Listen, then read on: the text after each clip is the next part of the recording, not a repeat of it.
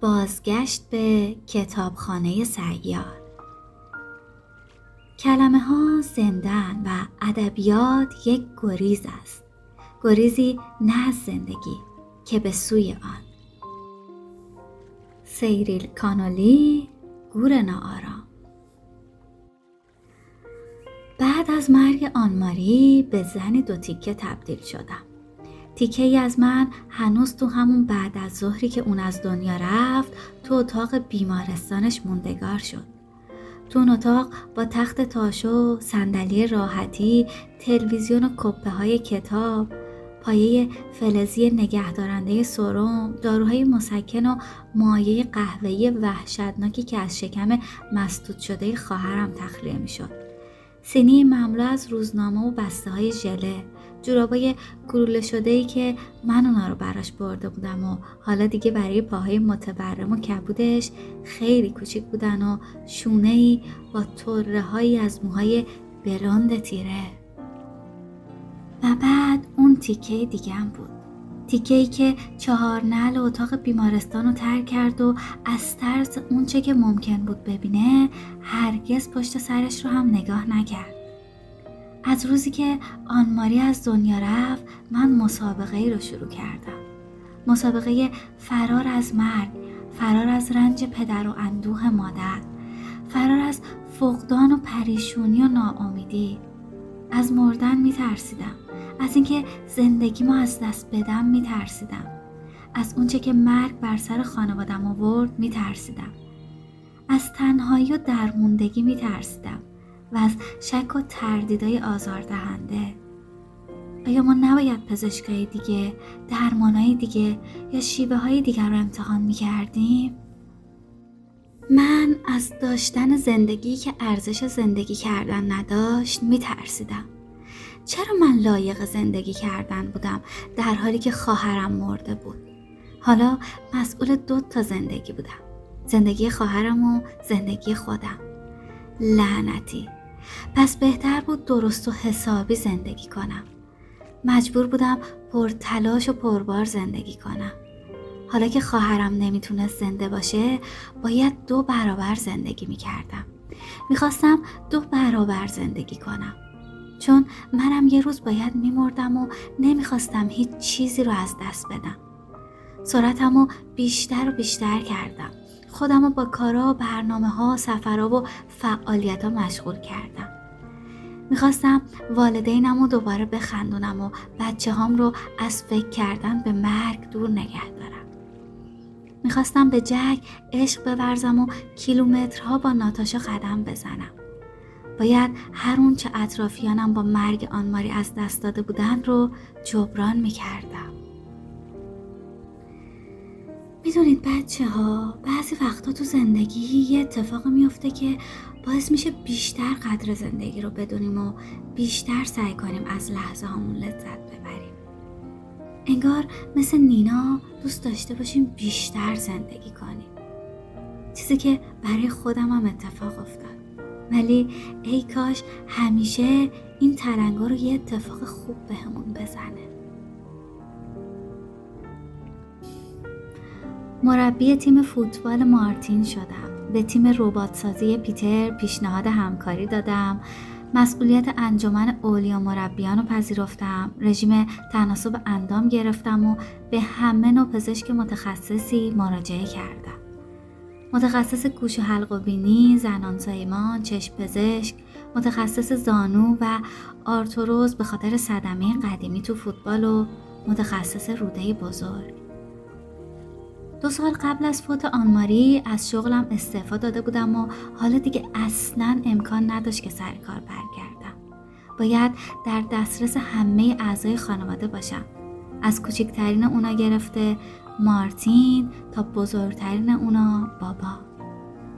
سعی داشتم هر نیاز و خواسته ای رو پیش بینی و همه جور کمکی رو پیشنهاد کنم. سه سال با سرعتی فضاینده گذشت و متوجه شدم که نتونستم از پسش بر بیام.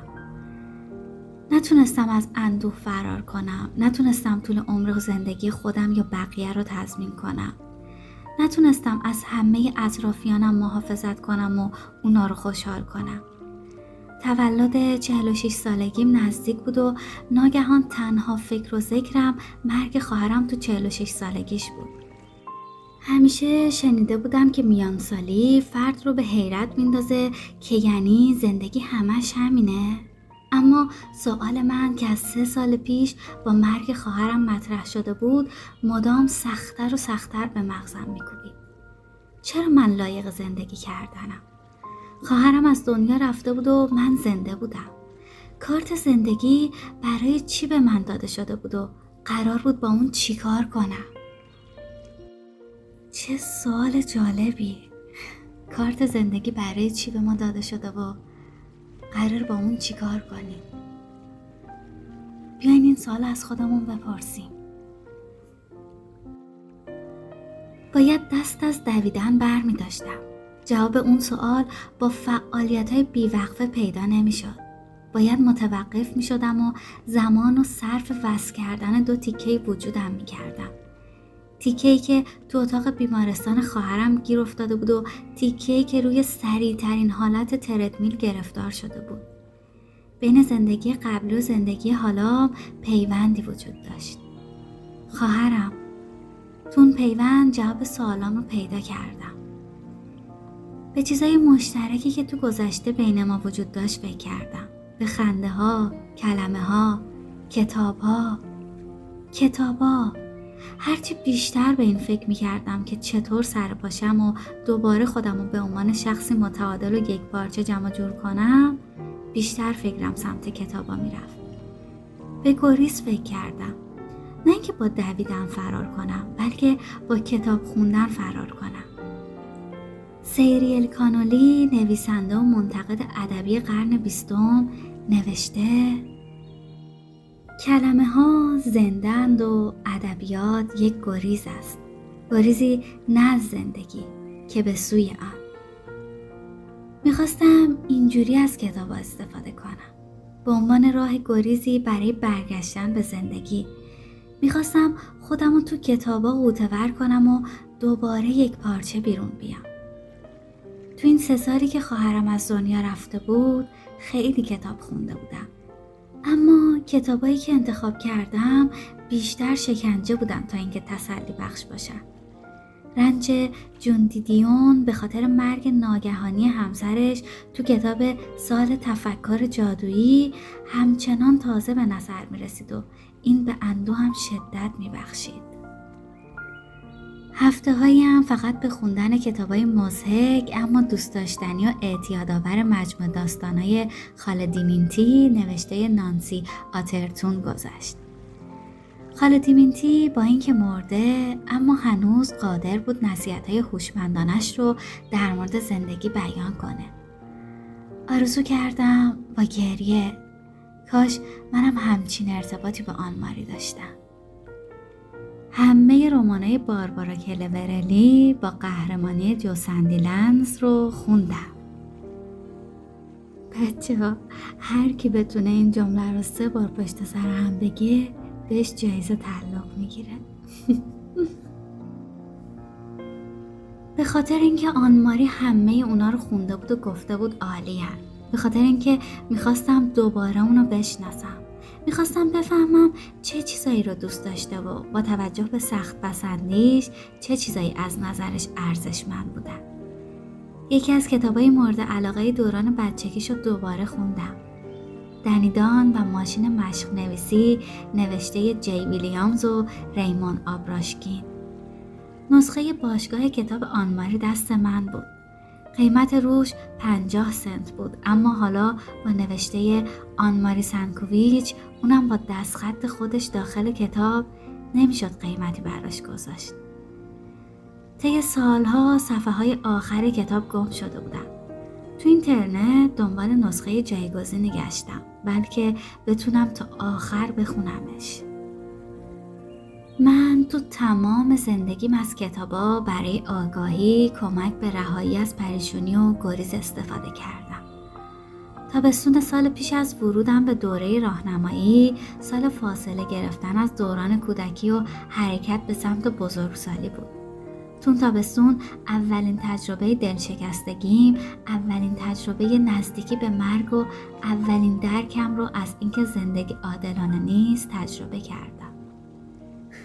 هریت جاسوس نوشته لوئیس فیتزهیو تو اون دوران سردرگمی و ترس منو سر پا نگه داشت اون تابستون با اسباب کشی و رفتن دوست صمیمیم کارول از همسایگی ما شروع شد من و کارول تقریبا تو تموم سالهای دبستان هر روز بعد از مدرسه با هم بازی می کردیم.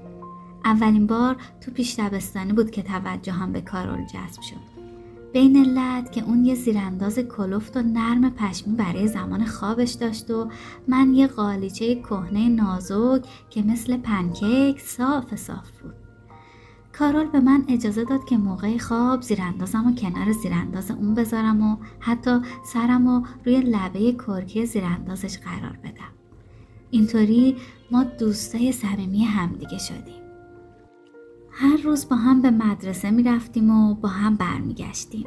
اسرا رو به بازی با هم تو خونه اون یا من میگذروندیم. کلاس پنجم برای ما سال جزیره گیلیگان بود. هر روز بعد از مدرسه تکرار بخش جزیره گیلیگان رو از تلویزیون تماشا و بعد اونو بازی می کردیم. وانمود می کردیم که ما اون کشتی شکسته هستیم که تو جزیره خالی از سکنه زندگی می کردن. من همیشه جینجر بودم و کارول همیشه ماریان بود و نکته مهم بازی ما این بود که هر دو عاشق پروفسور بودیم.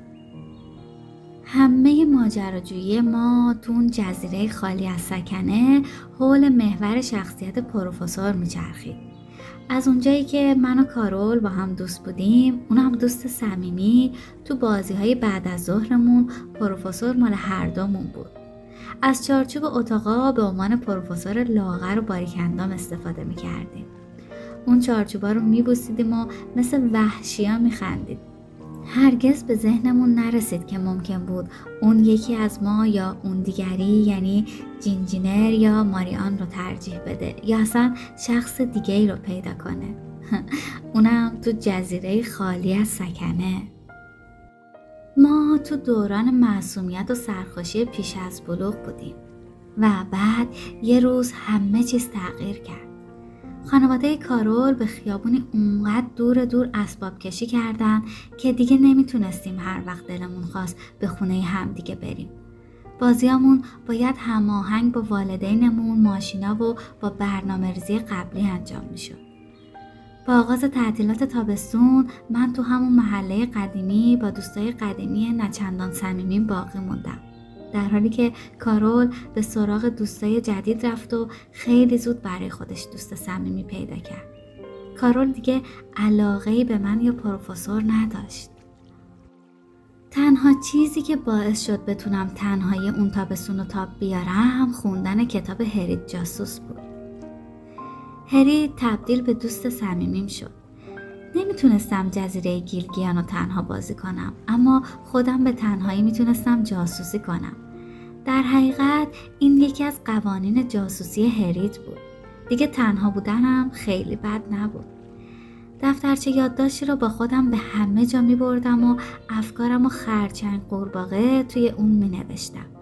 البته موفق به جاسوسی واقعی نشدم. خواهرام خیلی زود متوجه شدن که من با دفترم دوربین دوچشمی ده سنتیم و کتاب هریت جاسوس که همیشه همرام بود مشغول چه کاریم. اونا به مامان گفتن و اونم سخنرانی غرایی درباره احترام به رعایت حریم خصوصی همسایه ها برام سرد. چندان ناراحت نشدم. بیشتر دوست داشتم افکارم رو توی دفترم بنویسم تا اینکه جاسوسی همسایه های کسل کننده حومه شهر رو بکنم. خوندن و دوباره خوندن داستان هرید جاسوس منو به مکان جدیدی برد. به جایی که دختری همسن و سال خودم زندگی می‌کرد دختری که مثل خودم عاشق کتاب خوندن خرچنگ قورباغه نوشتن و خوردن غذاهای عجیب و غریب بود هرید منو با خودش به دنیای خود برد. جایی که اولگولی طوری با ما بچه ها صحبت می‌کرد که انگار بزرگ و باهوش بودیم و طوری از نویسندگانی مثل هنری جیمز و داستایوفسکی با ما حرف می‌زد که معرکه به نظر می‌رسیم. دنیایی بود برای آزادی فردی و ساندویچ های گوجه فرنگی. وقتی هریت با دوستاش دچار مشکل جدی می‌شد دلم نمی‌خواست مشکلاتش با اونا حل بشه. دلم می‌خواست تنها باشه. درست مثل خودم. همون تابستون من و مامان به بلژیک رفتیم. سرطان مامان بزرگم به مراحل حادی رسیده بود و مامان می‌خواست از اون مراقبت کنه. منو هم با خودش برد. چون من ده ساله کوچیکتر از اون بودم که بدون مراقبت تو خونه بمونم و شایدم مامان متوجه اندو هم به خاطر از دست دادن کارول شده بود. می‌خواست خودش حواسش به من باشه بابا و خواهرای بزرگتر من ماه اوت زمانی که قرار بود برای دیدن اقوام ساکن در لهستان راهی شرق بشیم به ما ملحق می شدن. من بیخبر از شدت بیماری مامان بزرگ از اینکه با هواپیما به بلژیک سفر می کردیم خوشحال بودم. تو هواپیما با احساس امنیت زیاد کنار مامان نشسته بودم.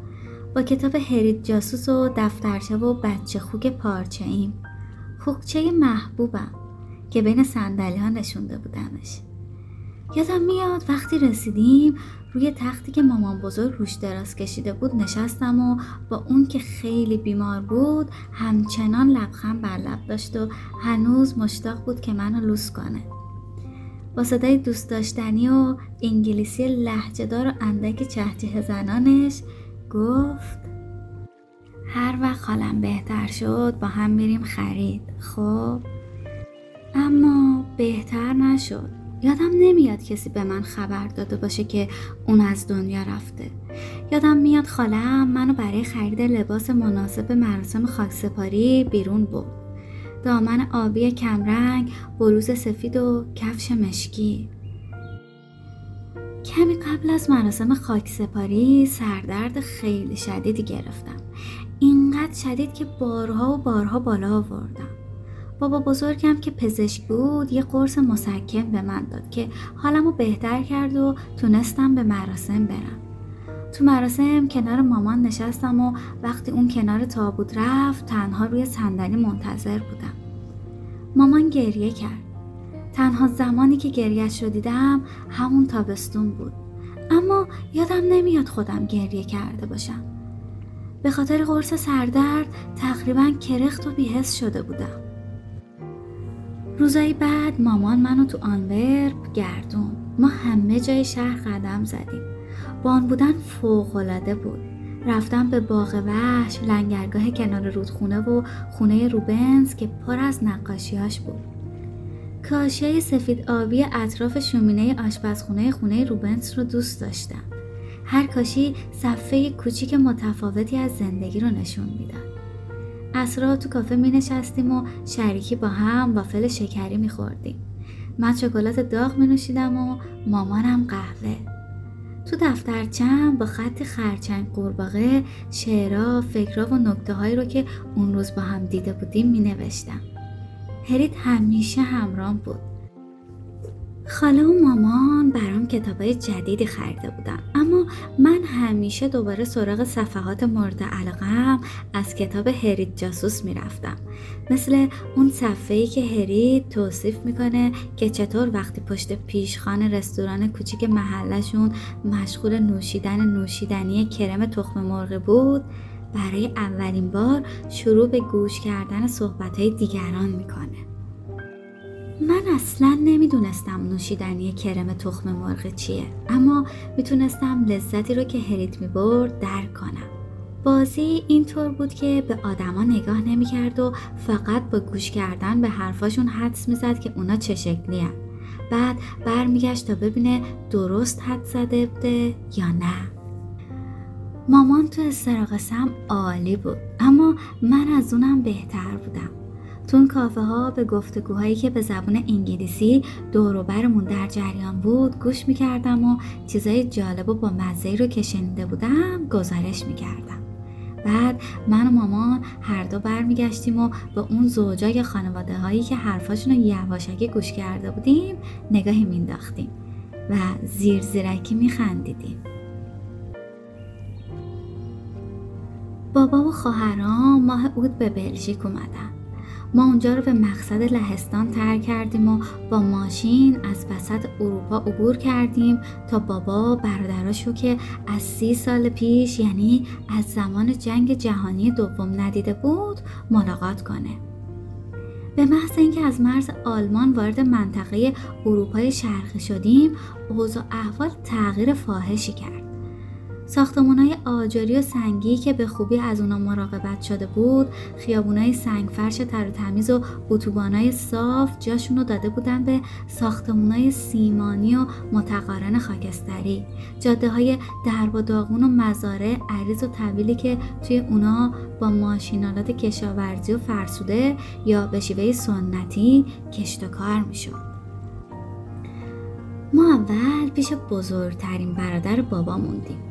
اون تو ملک قدیمی کار و زندگی می‌کرد که در حال حاضر محل بزرگی برای پرورش گل و گیاه بود. علا رقم کهنگی اون خونه یه طبقه خود ملک فوقالعاده بود. ردیف گلهای وحشی تو همه سوی اون گسترده شده بود. یه مزرعه کوچیک سبزیجات هم کنار خونه بود. ما حین خوردن وعده های طولانی غذا سالادایی با گوجه و خیار تازه میخوردیم. موقع خوردن غذا هم با لبخند به زبونی حرف می زدن که برای اولین بار مامان از اون سر در نمی آورد. اون فقط سر تکون می‌داد و لبخند می‌زد. ما دخترها هم اونو همراهی می کردیم. چند روز بعد برای دیدن برادر دیگه به سمت کراکوف به راه افتادیم.